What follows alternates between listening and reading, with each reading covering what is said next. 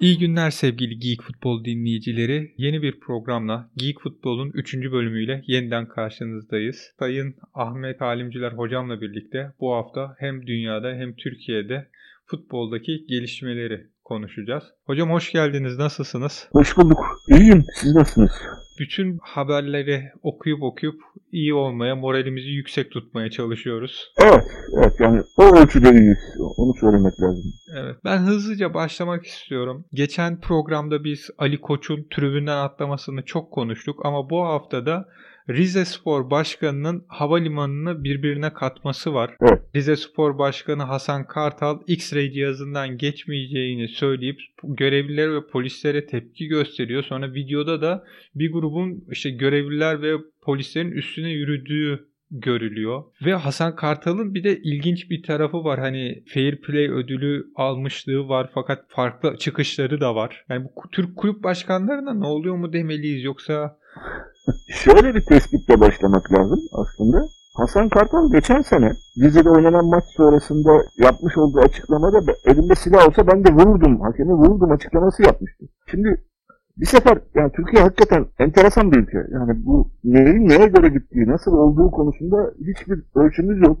Ee, şimdi böyle açıklama yapan bir kişiye e, bizzat Sayın Cumhurbaşkanı'nın elinden tehditler ödülü verildi. Şimdi böyle bir garip durum var. Ve bir adım daha gidelim. Yani ben açıkçası e, futbol medyasında bunu yazan kimseyi de görmedim. Varsa yazandan özür dilerim, tevzi ederim onu ama e, hiç kimse böyle bir şeyle ilgili gündeme bile getirmedi. Yani e, böyle bir olay var.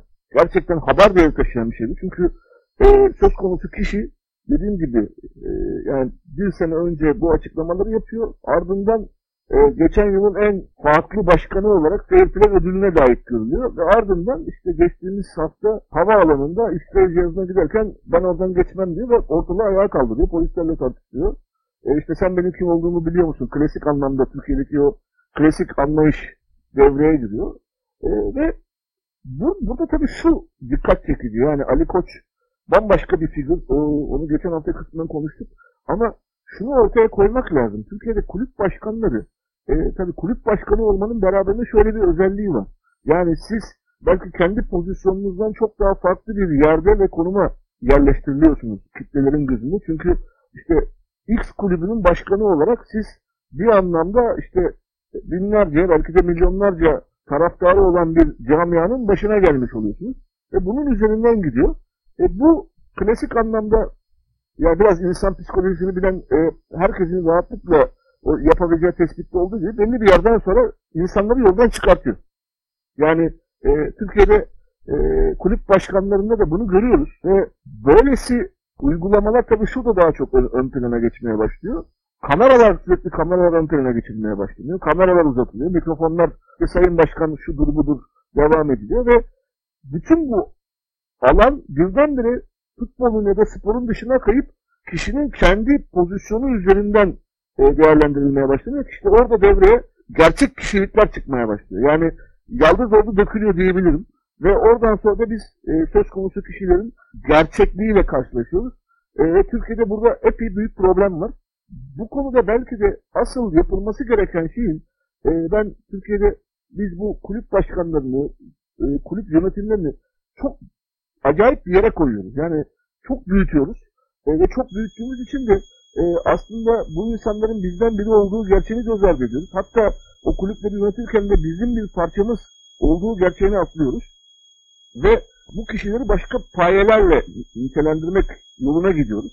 Ee, onlar da tabii belli bir yerden sonra yoldan çıkıyorlar. Ama bence en önemli husus, e, sizin de e, görüşünüzü merak ederim. Bu altmış iki yirmi iki sayılı yasa çerçevesinde e, yapılan düzenlemelerde artık kulüp başkanlarına ve kulüp yöneticilerine de dokunulması gerektiği kanaatindeyim. Yani siz sadece taraftara değil, orada ortalığı sözlü ya da yazılı olarak ya da vermiş olduğu demeçlerle farklı bir aşamaya büründüren kulüp yöneticilerine ve kulüp başkanlarına da dokunmalısınız. Eğer gerçek anlamda bir e, spor sahalarındaki şiddeti ortadan kaldırma gibi bir düşünceniz varsa. Hayır, biz sadece bunu göstermelik olarak uygulayacağız diyorsanız o başka bir şey. Ama asıl mesele bence biraz burada da düğümleniyor. Katılıyorum hocam, yani hem kulüp başkanlarına, diğer yöneticilere sadece işte tribünlerde değil dışarıda yaptıkları hareketlerden dolayı da veya yaptıkları açıklamalar, işte Twitter'da veya yazdıkları işte kendi e, internet sitelerindeki yazılardan belli cezalar verilmeli. Bu şeyi biraz indirmek gerekiyor, gerilimi. Onun dışında mesela teknik direktöre, yardımcı antrenörlere kırmızı kart, sarı kart çıktığı zaman hani şeye de o cezaların da biraz değişmesi gerektiğini düşünüyorum. Ama kulüp başkanı işi çok zor Türkiye'de özellikle, çünkü hiçbir siyasi otoritenin hele şu dönemde o riske girebileceğini zannetmiyorum. Hani şey yapılsa bile, böyle bir kanunda böyle bir madde çıksa bile uygulanması çok zor görünüyor bana şu etapta. Bilmiyorum, siz ne düşünüyorsunuz? Haklısınız ama ya şurası can, gerçekten can sıkıcı. Mesela e, dün akşam ben Trabzonspor Fenerbahçe maçını seyrettim. Maçın bitiminde Trabzonspor Kulübü Başkanı İşte şehit haberi sonrasında son derece üzgün olduğunu ve artık futbol konuşmak içinden gelmediğinden falan bahsetti. E, bunu söyledikten sonra bir başladı konuşmaya. E, yani hani o ilk cümleleri eden kişi kendi değilmiş gibi, ardından işte hakeme geldik, işte oradan e, pozisyonlara geldik, gidiyoruz. Yani, yani bizim kulüp başkanlarımız ve yöneticilerimiz e, mikrofon uzatıldığında kendilerinden geçiyorlar. Ya, halbuki e, biraz daha Daha farklı olma, olmaları gerektiği gerçeğini bence atlıyorlar. O yüzden de tamam, haklısınız. Ee, bunları uygulamak o kadar kolay değil. Ama eğer gerçekten siz ülkede e, spor sahalarındaki şiddeti alt düzeye indirmek istiyorsanız buraya da dokunmak zorundasınız. Başka yolunuz yok. Yani e, çünkü inandırıcılığınızı kaybediyorsunuz. Yani sadece taraftara uygularım. Sadece saha içindeki bir takım olup bitenlere uygularım. Ama e, asıl E, unsur orada duruyor. Tabii onların yanında medya mensupları, medyadaki yorumcular da var. O da işin başka bir boyutu. Ama öyle ya da böyle bunlara da uygulamak zorundasınız. İnandırıcılığınızı ortaya koymak açısından. Hocam bir sorum olacak. Bu Rizespor Başkanı değil de Ahmetspor Başkanı ya da Cizrespor Başkanı olsaydı sizce nasıl olurdu? E, Valla nasıl olurdu? Daha farklı olurdu. Yani daha farklı olurdu. Yani öyle öyle söyleyeyim. Geçen hafta söylediğiniz gibi herkes eşit, bazıları biraz daha eşit durumu evet, oluyor. Bazıları biraz daha eşit oluyor. Döneme göre, döneme göre değişiyor. Bütün bunları da yaşadık bu ülkede. Farklı dönemlerde, farklı şekillerde uygulamaları hep birlikte gördük. Gayet iyi biliyorsunuz. Yani bir zamanlar bu ülkede devlet eliyle bazı kulüpler birinci lige çıkar, süper lige çıkartıldı. Bizzat devlet eliyle yapıldı bu.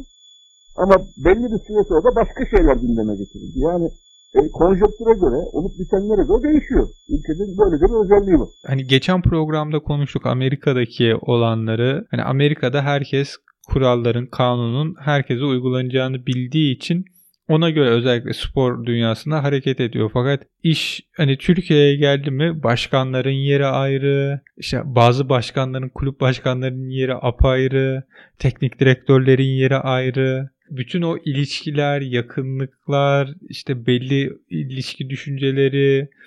Bir de şu var, hani konuyu da çok uzatmak istemiyorum ama e, siz bir iş adamıysanız futbol e, futbol kulübü başkanı olmanızın size inanılmaz bir reklamı var. Demin siz de bahsettiğiniz. Tabii. Bir de devletle iş yapıyorsanız çok fazla, yani daha da fazla ihale almanızın önü açılıyor. Bir tanınan figür oluyorsunuz.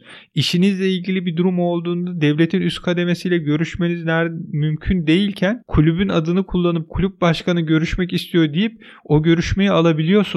Da. Bütün bunlar çok büyük artılar çünkü şu gerçekleşiyor biliyorsunuz, yani Türkiye'de bunun çok sayıda örneği var. İşte protokol türbünde bakanla, bir zamanlar başbakanla ya da üst düzeydeki e, bürokratlarla maç seyrediyorsunuz herhalde. Ya da zaman zaman bu isimler size orada maç seyretmek için bir takım taleplerde bulunuyoruz. Bütün bunlar gerçekleşiyor, gerçekleşmiyor değil. O yüzden de böyle baktığınızda yani normalde herhangi birinin ulaşamayacağı bir bakana siz çok daha kolaylıkla ulaşabiliyorsunuz. Evet, bu da önemli bir artı sağlıyor size. Dediğimiz gibi hele hele söz konusu olan kulüp, işte Galatasaray, Fenerbahçe, Beşiktaş, Trabzonspor gibi kulüpler de daha da fazlalaşıyor. Çok net bir şekilde fazlalaşıyor. Çok gündemde olduğu için işte Trabzon'dan örnek verelim. Şimdi Trabzonspor Kulübü Başkanı zaten tanınan bir figür ama e, ama aynı zamanda işte Trabzonlu bakanlar var. Trabzonlu Ulaştırma Bakanı, e, e, ondan sonra Maliye Bakanı ya da İçişleri Bakanı, yani baktığınız zaman e, müthiş bir şey bu. müthiş bir güç. Bu arada yani yakın bir zaman değil, eski biraz dönemden duyduğum başka bir hikaye.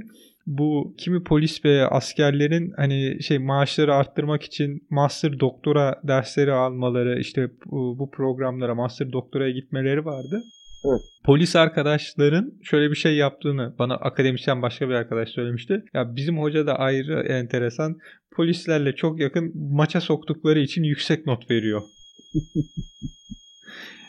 Neyse, ben şeye geçmek istiyorum. Almanya'ya, Bundesliga'ya. Evet. Çok ilginç bir olay yaşandı.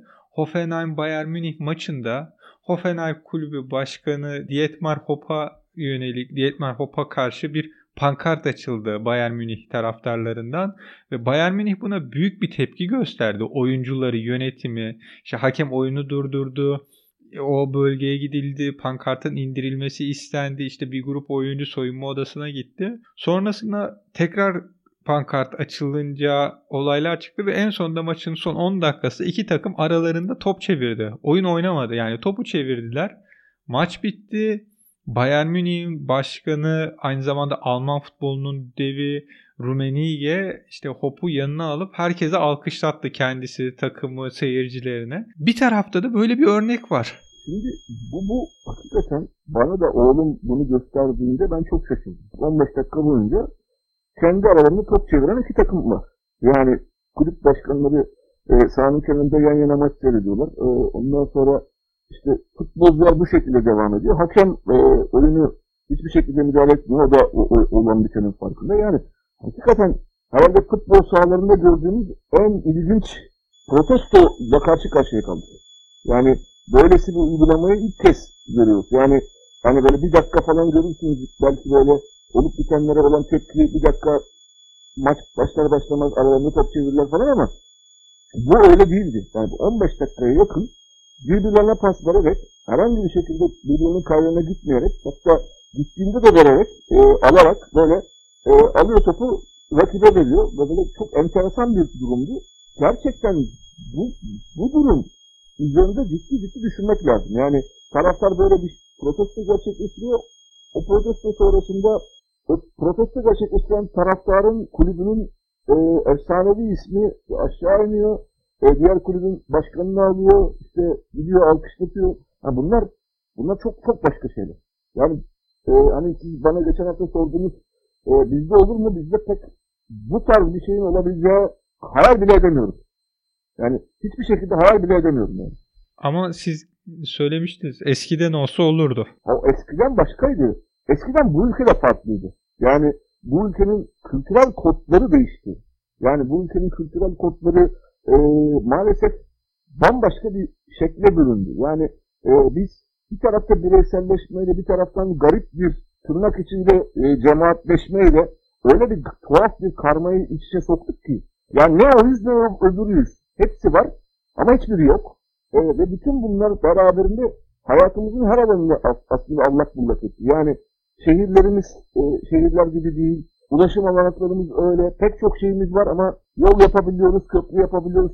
Dünyanın sayılı havaalanlarını yapabiliyoruz ama gerçekten e, başka bir aşamaya geçemiyoruz. Burada problemimiz var ve bunun farkında bile değiliz. Ve bu spor sahalarına da sirayet ediyor. Yani spor sahalarında bugün hala şu anlayış devam ediyor. Ya biz e, bir taraftan şu mantık işliyor. İşte Türk'ün Türk'ten başka dostu yoktur. E, bunu işletiyoruz.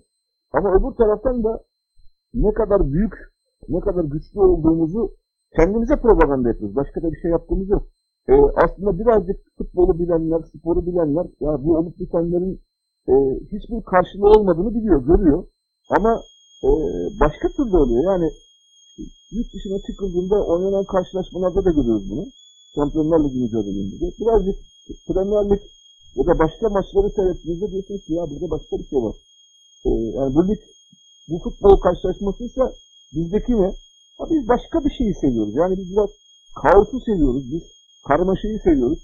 Birbirimizi aşağılamayı ve e, oradan kendimize bir şeyler çıkartmayı seviyoruz. O yüzden de bizde olmaz.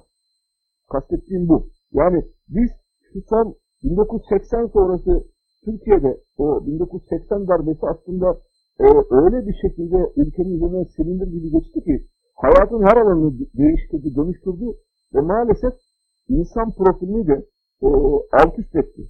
Ve bu spora da yansıyor. Dediğim gibi sokağa da yansıyor. Medyaya da yansıyor. Her tarafa yansıyor. Benim memurum işini bilir. Benim spor adamım işini bilir. E, ya da anayasayı bir kere dönmekle bir şey olmaz dediğinizde aslında siz bir takım şeylerin kapısını açıyorsunuz. Ve o kapıdan o kadar çok şey gidiyor ki e, bugün e, istediğiniz kadar şikayet edin. Artık o, kap- o kapı gitti. Orada artık bir kapı falan yok. Evet, maalesef kapı kalmadı. Dediğiniz gibi ama şey çok doğru bir tespit. Hani biz Avrupa'ya karşı ya da dünyaya karşı tekiz. Bütün dünya Türkiye'ye düşman. Fakat bu herhangi tuttuğumuz takımla başka bir birinci Süper Lig'den falan rakip bir takım olunca öyle olmuyor işler. Yani bugün iki kişi Avrupa'ya karşı ya da işte Yunanistan'ın da sınırda yaşananlara karşı birlikte E, aynı şeyi düşünüp söyleseler de iş bir anda spor sohbetine gelse, biri Galatasaraylı, diğeri Fenerli olsa ya da biri Trabzonlu, diğeri Rizesporlu olsa her şey, bütün o birlik, beraberlik bir anda değişir. Tabii anında başka bir tarafa gideriz. Bakmayın yani şu anda yani bu, bu ülkede içinden geçilen dönem e, sürekli olarak olağanüstü olduğu için o olağanüstü hal beraberinde işte bu koşullara da yansıyor. Ama birazcık hafif bir normalleşme yaşandığında her şey eskiye dönüyor. Yani çok çabuk unutuyoruz. Yani e, hafızasının bu kadar zayıf olan e, ve duygusallığı bu kadar abartan bir ülkede e, asıl ihtiyacımız olan şey yani akıl. E, aklı arıyorsunuz ama ulaşamıyorsunuz. Akıl ulaşamadığınız bir yerde. O yüzden de sürekli olarak duygularla hareket ediyorsunuz. Bu sadece spor için geçerli değil. Hayatımızın her alanı için geçerli. Ve duygular üzerinden devam ediyoruz. Ama duygular sizi o içinde yaşadığınız dünyada bir yere kadar, bir yere kadar götürebilir. Bir yerden sonra akla ihtiyacınız var, rasyonelliğe ihtiyacınız var. E, o da maalesef duyguların baskı, bastırmasıyla beraber bizde çok derinlere kaçmış olacaktır. Şimdi bir de gündemdeki son habere geçmek istiyorum hocam. Koronavirüs malum bütün dünyada şu an en çok konuşulan konulardan biri. Biz Finlandiya'dayız. Finlandiya'da on kişide koronavirüs çıktı. yüz ellinin üzerinde kişi karantinada tutuluyor. Ee, sürekli güncellemeler var. İşte telefon hatları açıldı. Soru sorun. İşte hastaneye giderseniz herhangi bir sebeple ne olursa olsa gitsin. Hemen parmağınızdan kan alıp virüs var mı diye kontrol ediliyor. Fakat bu koronavirüs sadece hani hayatı değil sporu da bayağı etkiliyor. Evet. İtalya'da ligler tatil edildi. UEFA Avrupa Şampiyonası'nın ertelenebilme ihtimali bulunduğunu söyledi. Japonya olimpiyatların ertelenme durumu olabileceğini söyledi. Hatta ilginç bir açıklama yaptılar. Yani yaptığımız sözleşmede, International Olympic Committee ile yaptığımız sözleşmede olimpiyatların hangi tarihte yapılacağı yazmıyor kesin olarak. iki bin yirminin herhangi bir zaman dilimi olabilir gibi bir açıklama yaptı. Gerçi o olimpiyat komitesi şu an böyle bir düşünce yok dese de. Yani bu koronavirüs her yeri giderek sarıyor. Türkiye'de sizce ligler ertelenir mi veya ne düşünüyorsunuz? Avrupa'da bu ne kadar ilerler? Vallahi şunu söylemek lazım. Şimdi karşımızda gerçekten küresel bir risk, çok büyük bir risk var. E bu risk her alanı e, tehdit ediyor. Geçtiğimiz günlerde ben şöyle bir e, haber gördüm televizyonda. Fransa'daki Louvre Müzesi'nin çalışanları pazar günü çalışmama kararı alıyor. Günde özellikle e, hafta sonunda işte bir pazar günü beş bin kişinin ziyaret ettiği müzedeki üç yüz çalışan bir araya geliyorlar ve biz çalışmayacağız bunu. Çünkü büyük bir risk var. İnsanlar e, başlarına ne geleceğini ve nasıl olabileceği konusunda gerçekten çaresizler. Bu beraberinde tabii pek çok şeyi getiriyor. Spor gibi büyük organizasyonları düşündüğünüzde, şimdi e, az önce sizin söylediğiniz maçlar, binlerce insan bir arada maç seyrediyorsunuz. E, orada bunun yayılma riski gerçekten bir hayli fazla düşündüğünüzde. Ya da bunun ortadan kaldırılabilmesi için işte UEFA bir takım maçları seyircisiz oynatma kararı aldı. Bu, bu adımlardan bir tanesi. Aşama aşama baktığınızda özellikle bazı ülkeler, örneğin İtalya, e, bu konuda en fazla e, göz önünde bulunan ülkelerin başında geliyor. Özellikle Kuzey İtalya'da çok fazlasıyla bu yaşananların etkisi görülüyor ve maçlar adım adım ertelenmeye başladı. Nisan'a doğru ertelendi ve bugün alınan kararla üç Nisan'a ertelendi İtalya Ligi. üç Nisan'a kadar ara verildi. Şimdi baktığımızda üç Nisan'a kadar yaklaşık bir aylık bir aradan bahsediyoruz. Bir ay sonra ne olacak hiç kimse bilmiyor. Ama e, bunun da ötesinde işte büyük bir organizasyon var, Avrupa Şampiyonası. Ve Avrupa'nın pek çok ülkesinde oynanacak. Şimdi geçmiş yıllardaki gibi bir ülkeden bahsetmeyeceğiz. Pek çok ülkede e, Avrupa Şampiyonası oynanacak. Mesela Azerbaycan'dan İngiltere'ye kadar, Fransa'dan Almanya'ya, İtalya'ya, pek çok ülkeden bahsediyoruz. E, bunların bir karşılığı var. Ya da az önce sizin okumuş, söylediğiniz e, Japonya örneği, olimpiyatlar. Olimpiyatlarda da benzer bir durum söz konusu. Dünyanın bütün ülkelerinden oraya gitme gibi bir durum söz konusu olabiliyor. O yüzden de, ve bu tabii ki aynı şeyi bize de taşıyalım, e, Süper Lig'e taşıyalım. Şimdi buradaki insanların e, maça gitmesi, gelmesi, milli maçlar oynanacak, uluslararası bir takım karşılaşmalardaki durum söz konusu olacak. Yani sporun her alanını etkileyeceği kanaatindeyim ve bu iş giderek daha içinden çıkılmaz bir hale doğru görünüyor. Yani hayatın her alanını nasıl tehdit ediyorsa, ekonomiyi, ticareti, sanayiyi, turizmi nasıl tehdit ediyorsa spor da tehdit edecek. Yani böyle bir gerçeklik var ve bu gerçeklikle spor alanında da yüzleşmek durumundayız. Sağlık Bakanı'nın bir açıklaması vardı. İçimizde koronavirüslü birileri olabilir, yakında çıkabilir diye. Hani şu ana kadar Türkiye'de henüz görülmedi. Bütün çevresinde görüldüğü halde resmi olarak kimse de çıkmadığı söylendi. Fakat ilginç haberler de geliyor. Mesela Singapur Sağlık Bakanlığı şunu açıkladı. Türk Hava Yolları ile ülkemize gelen bir uçaktaki yolculardan birinde koronavirüs tespit edildi. Geçen hafta Tokyo'dan Türkiye'ye, Türkiye'den İsrail'e giden bir yolcu meğersem Japonya'da karantinaya alınan gemide koronavirüse yakalanan dört kişiden biriymiş ve İsrail'de gümrükten geçer geçmez hastaneye götürüyorlar kontrol için. Koronavirüs tekrardan ortaya çıkmış. İsrail'de büyük haber oldu. Türk medyasında pek çıkmadı. Bütün uçaktaki yolculara mesaj gönderildi. Kendinizi karantinaya alın, yetkililerle iletişime geçin diye.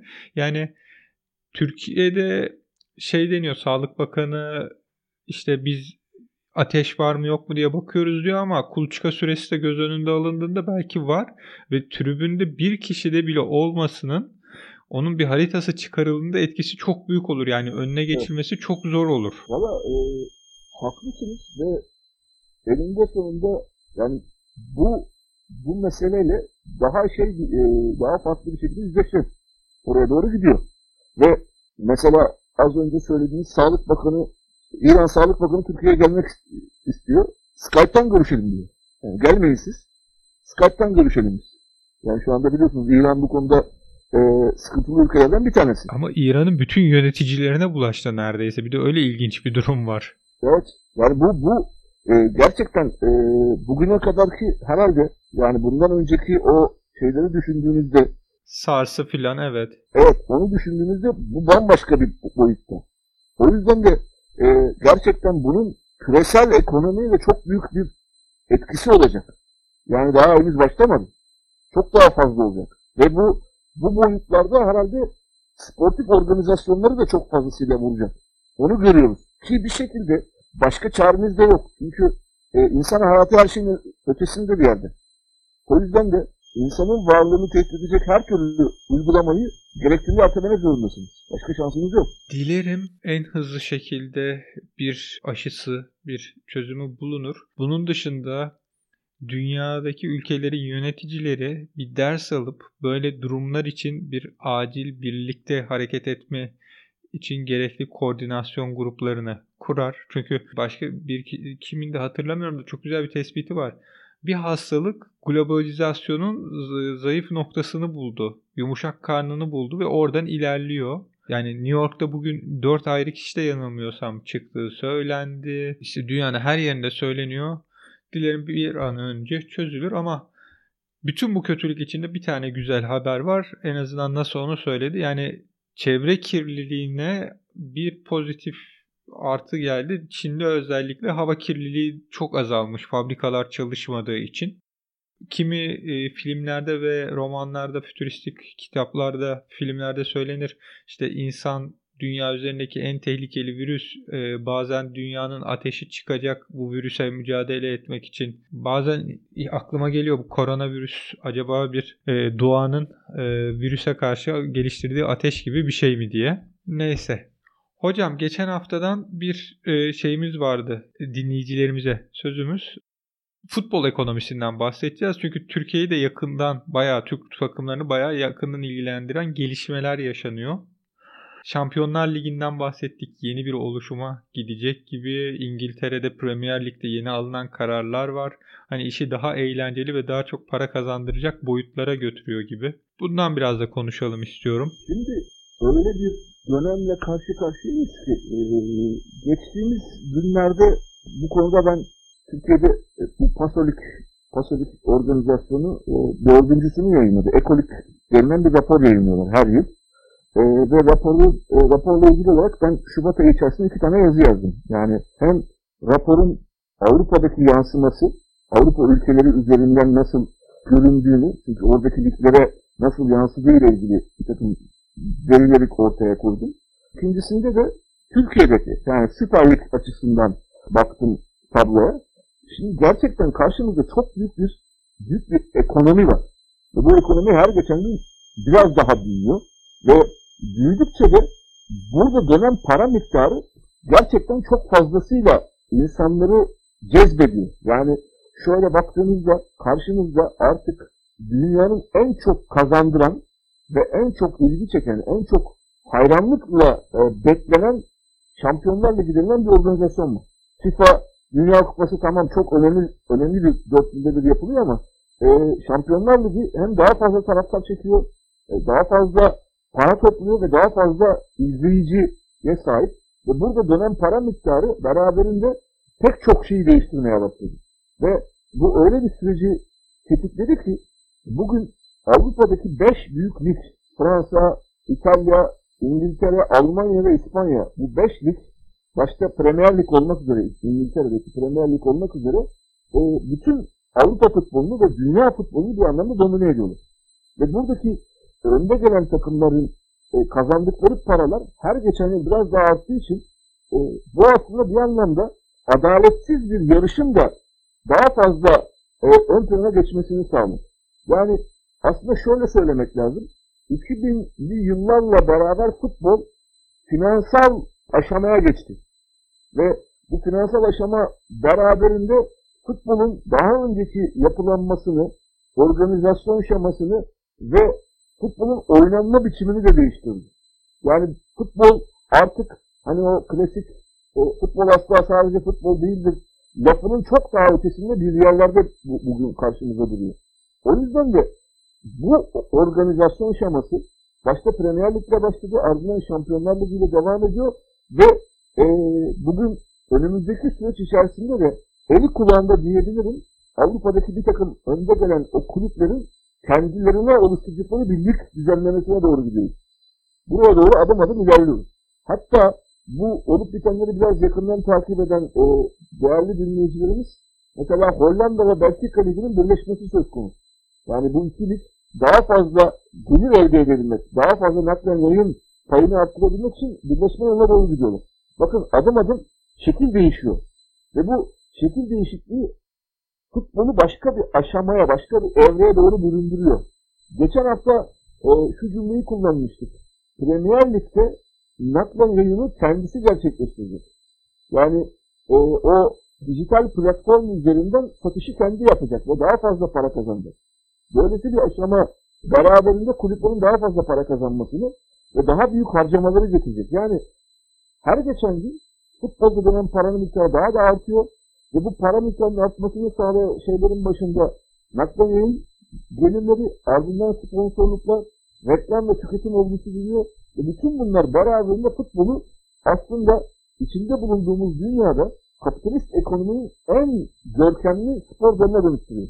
Böyle bir giriş yapayım. Şöyle bir şey var. O saydığımız beş büyük ligin oyuncuları esasında dünyanın her yerinden ve bugün Dünya Kupası'nı izlediğinizde zaten görmek istediğiniz, hani yıldızlaşmasını beklediğiniz oyuncuların neredeyse tamamı Avrupa'da oynuyor. Çok az bir ihtimal Çin ya da Rusya'da görebiliyorsunuz. Hani eğer Brezilya'dan veya Uruguay'dan hani bir tane yıldız çıkarsa kısa sürede hemen şey alınacağı garanti Avrupa'ya ki e, Skotlar zaten oralarda çok e, aktif oldukları için Dünya Kupası'nı beklemeden de takımları alıyorlar. Ama bu hani geçen programda da konuştuk, bir eşitsizliği de beraberinde getiriyor. Yani bundan sonra hani bir A ligi olacak bu en üst takımların, işte Barcelona, Real Madrid, Liverpool, Bayern Münih'in evet. içinde olduğu, Fransa'dan belki bir tek Paris Saint-Germain katılacak, başka bir takımın katılma imkanı bile olmayacak.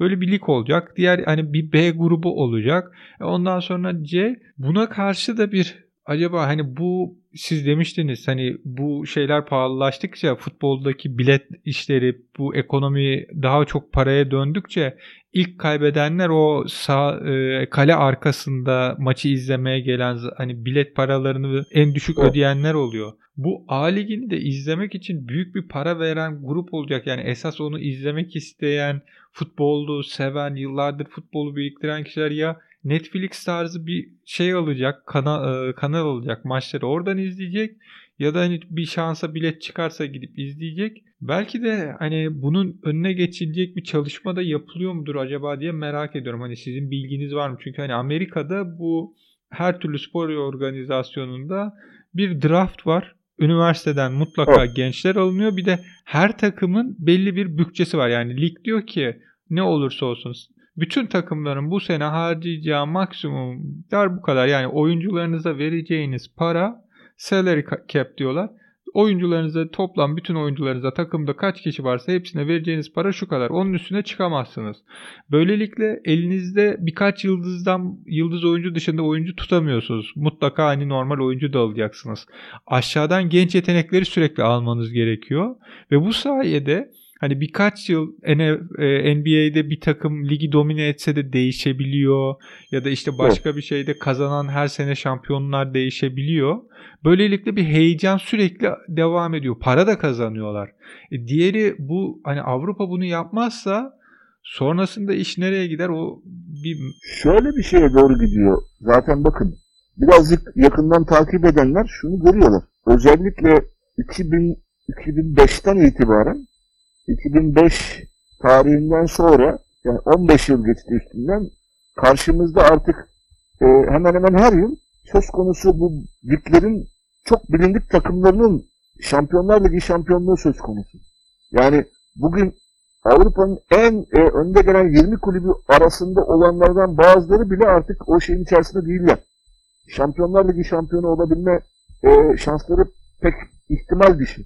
Çünkü sistem kendisini öyle bir şekilde koşullanmaya başladı ki hep aynı takımları, bakın dikkat edin, çeyrek finalde, yarı finalde aynı takımları görmeye başladı. E, tabii canım, o baştan yani bahis oynayacaksanız zaten otomatik şampiyon kim sekizde bir ihtimaliniz var. Bu böyle gidiyor ama bu öyle bir şekilde işliyor ki e, karşımızda söz konusu, çünkü sistem size e, katılım bedeli altında bir hali büyük paralar veriyor.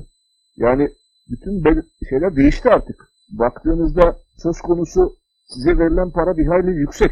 Oradan başladığınızda yarın bir gün, yani benim söylediğim şu anda U E F A'nın da gündeminde olan e, işte İspanya'dan belli başlı takımları aldınız. İşte Real Madrid'i aldınız, Barcelona'yı aldınız. Belki hadi diyelim ona Atletico Madrid'i eklediniz. üç tane ya da dört tane takım. İngiltere'den işte e, Manchester City, Manchester United, e, Tottenham, Chelsea, e, Arsenal gibi takımları aldınız. Oradan beş taneyi aldınız. İşte Almanya'ya geldiniz, Dortmund, Bayern Münih e, gibi e, iki, iki ya da üç takım aldınız. Yani böyle yaklaşık yirmi takımlı bir ligden bahsediliyor. on beş yirmi takımlı ya da on altı takımlı. E, burada daha fazla birbirleriyle karşılaşacaklar. Daha fazla rating, daha fazla naklen yayın, daha fazla para. Böyle bir anlayış. Yani az önce sizin anlattığınız, yani Amerika Birleşik Devletleri'ndeki o modelden farklı bir model bu. Yani bu model elinde belli şeyde yıldızı tutmak yok. Bu tamamen bütün yıldızları toplama üzerine kurulu. Real Madrid'in El Galacticos dönemi gibi. Evet, tam da o. Tam da öyle bir döneme doğru gidiyoruz. Ve zaten bakın dünyanın en zengin şeyden söylüyorum. E, dünyanın en zengin yirmi futbol kulübünün e, naklen yayın gelirleri üç buçuk milyar euro. Şimdi müthiş paralardan bahsediyoruz. Süper Lig'de ise bir virgül sekiz milyar lira. Bu bir gelir söz konusu mesela. Naklen yayın geliri söz konusu. Şimdi böyle böyle e, giderek daha büyük paralar devreye sokuluyor. Ama daha büyük paralar devreye sokuldukça da karşımıza hakikaten kulüpler arasındaki eşitsizliğin arttığı bir tablo çıkmaya başlıyor. Yani artık futbol zenginlerin oynadığı, zenginlerin kazandığı bir spor dalına dönüşmeye başlıyor. Yani oynayanlar da hep fakir ailelerden gelen çocuklar oluyor. E işte öyle, ama onlar da e, bu yapının içerisinde az önce sizin söylediğinizde benim aklıma gelen husus şu. Mesela bu takımlar böylesi bir organizasyon oluşturduğunda birbirleriyle maç yapmaya başladıklarında, hani geçen hafta konuşmuş olduğumuz o Super Bowl planındaki ortalama dört bin beş yüz beş bin dolarlık e, bilet fiyatı gibi çok yüksek bilet fiyatlarından söz etmeye başlayacağız. Yani bu Avrupa'daki e, alt ya da alt orta gelir grubuna e, sahip olan taraftarların maçlara gitmesini giderek zorlaştıracak. Yani orada da benzer bir eliminasyon sistemi görmeye başlayacağız. Yani bilet fiyatları arttıkça bu bilet fiyatlarının artması başka şey neden olacak. Ve e, beraberinde adım adım aslında futbolun bir anlamda başka bir yerden kavramı alırsak, e, yani kentleşme literatüründeki kavramı buraya uyarlayalım, soylulaştırması söz konusu olacak tribünlerin. Peki hocam, siz bu geçişler süresinde veya sonrasında Türk Ligi'nin nasıl etkileneceğini düşünüyorsunuz? Valla Türk Ligi nasıl etkilenir? ee, yani bu çok güzel bir soru. Bir zamanlar Türkiye'dekiler de e, bu e, hayale dahil olmayı düşünüyorlardı. Yıllar önceden beri var aslında bu proje. En çok Galatasaraylılar buna e, ya biz de işte Avrupa UEFA'nın kupasını kazandık. E, işte Avrupa'da en çok bilinen marka biziz. Onlar e, bu konuda düşünür, düşünürlerdi.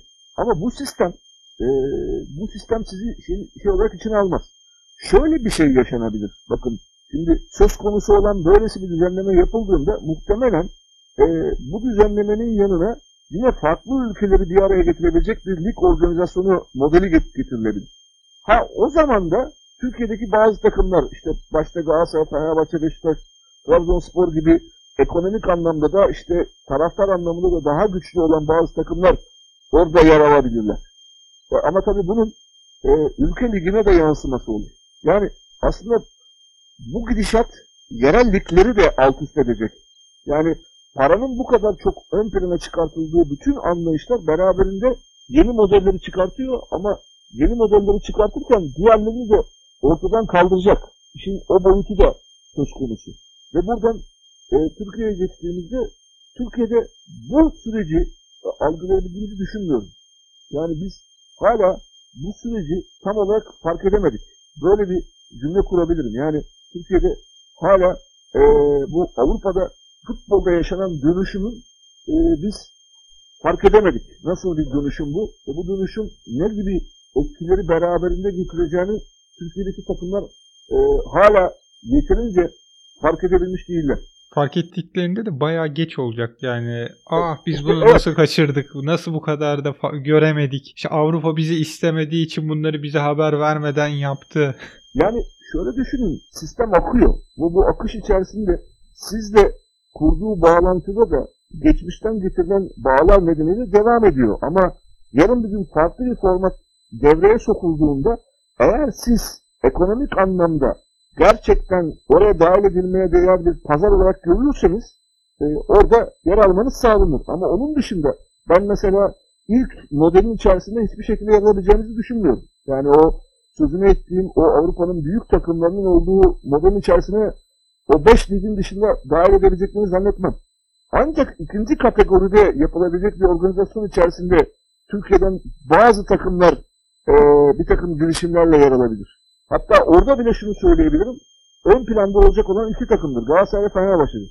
Ben son iki sezon düşününce onun bile çok imkan dahilinde olduğunu düşünmüyorum. Çünkü kalite, futbol kalitesi çok düştü Türkiye'de. Bunu zaten Avrupa'daki maçlarda da, Avrupa takımlarına karşı oynanan karşılaşmalarda da görüyoruz. Hani eğer biraz daha iyi futbol oynayan takımları isteyeceklerse... Orada kastettiğim şu ama, yani iyi futbol oynamanın ötesinde aynı zamanda bu sisteme E, gelir getirebilecek başta taraftar olmak üzere. Yani şöyle düşünün. Avrupa'daki taraftar profilini düşünün. Yani orada maça gidebilecek e, gurbetçi vatandaşlarımız Avrupa'nın hemen hemen her yerine giderler. O noktada çok haklısınız. Evet. O zaman hani Katar... Yani bu, bunu düşündüğünüzde Türkiye'den bir ya da iki takım seçmek çok büyük bir e, akıllılık olur. Sistemin kendini dönüştürüp devam edebilmesi açısından çok müthiş bir gelir kaynağı olur. Asıl mesele o çünkü. Dilerim futbol hani bu noktalara gitmez ve hani daha bizim eskiden sevdiğimiz sadece futbol olduğu için bir noktada kalır diyeceğim, ama çok hani şey romantik ben, bir söylem olarak kalacak. Pek imkanı yok artık. Bu romantik söylemi şöyle farklı bir aşamaya taşıyayım. Yani buradan sonra artık futbolun kendisinde, kendi doğasında yaşanan dönüşümün önüne geçebilmemiz e, futbol severler olarak pek mümkün değil.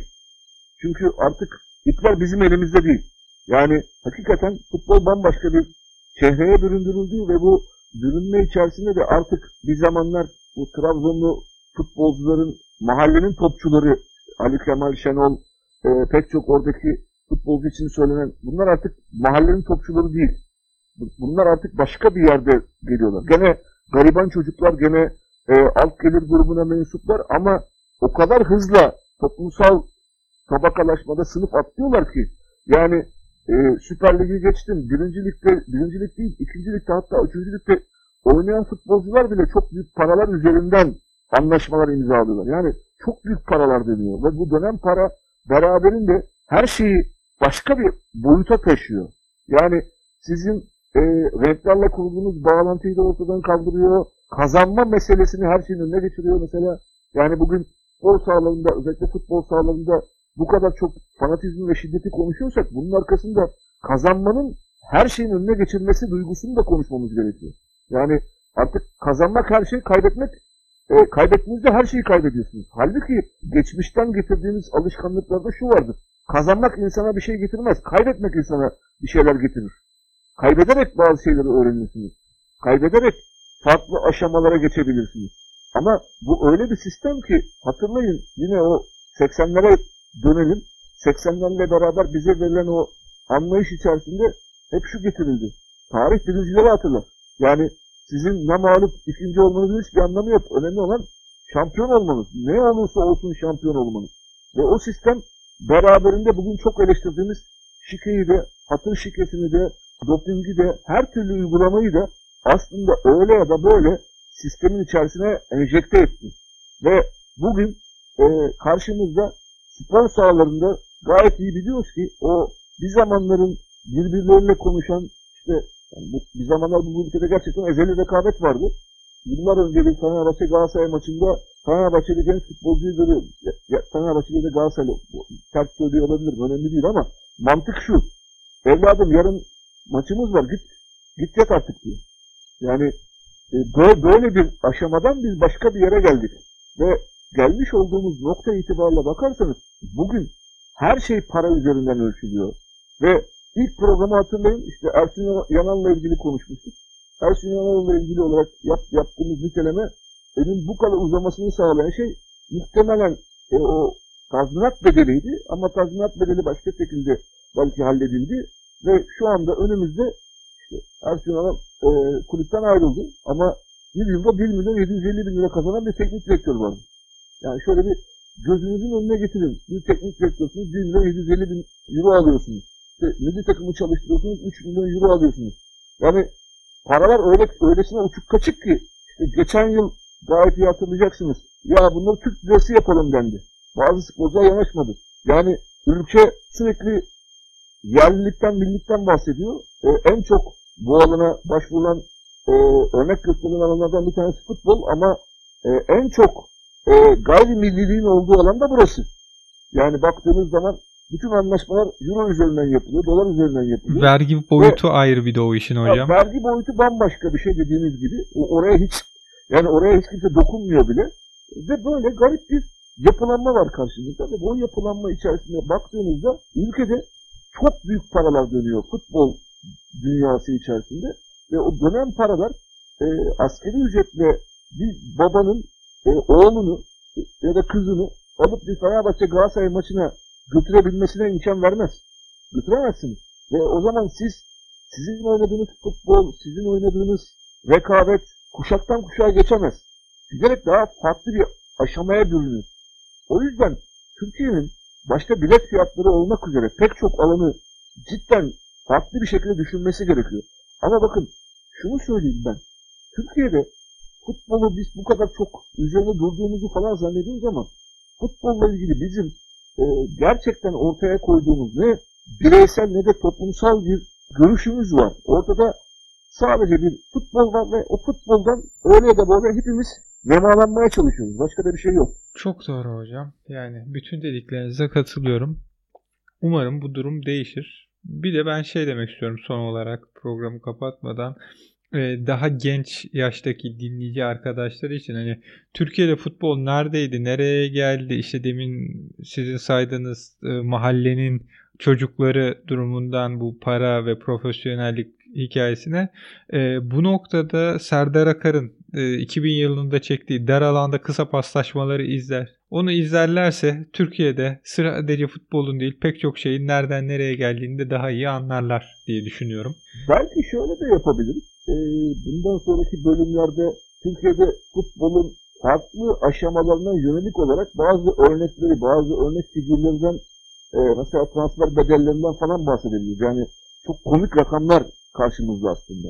Bir zamanlar mesela mukayese etmeyi, yani karşılaştırmayı anlayabilmeleri için e, bizi dinleyen gençlerin mesela şöyle bir örnek verebiliriz. Bir zamanlar bu ülkede futbolcular, futbolculuk e, yaşantısını noktalandırdık, noktalanması için jübile karşılaşmasına çıkarlardı. Son bir maç yaparlardı ve oradaki bütün gelir onlara kalırdı. Yani işte hayatlarını daha rahat sürdürebilmesi için de o uygulama devredeydi. Mesela bugünün en bilinen figürlerinden Fatih Terim'den örnek verelim. Fatih Terim jübile karşılaşmasına helikopterle inmişti. O, o dönem için müthiş bir şeydi bu. Müthiş bir yenilikti. Ama bakın, dikkat edin, bugün artık siz sembol isimlerin sembolü oldukları takımlarda futbolu noktaladıklarını neredeyse hemen hemen hiç görememeye başladık. Bu sadece bizde değil, Avrupa'da da böyle. Yani birkaç örneği devre dışı bırakayım. İşte Totti örneği, Buffon örneği hala devam ediyor. E, gitti geldi, hala sürdürüyor. Mesela Casillas'ın başına gelenleri e, hatırlayın. E, muhtemelen yarın bir gün Ramos'un başına aynı şey gelecek. Çünkü sistem sizi yavaş yavaş dişliyor bakın. Yaşlanıyorsun, seni burada tutamam diyor ve adım adım başka tarafa doğru gönderiyor. E, Türkiye'de de böyle yani. Siz hatırlıyor musunuz?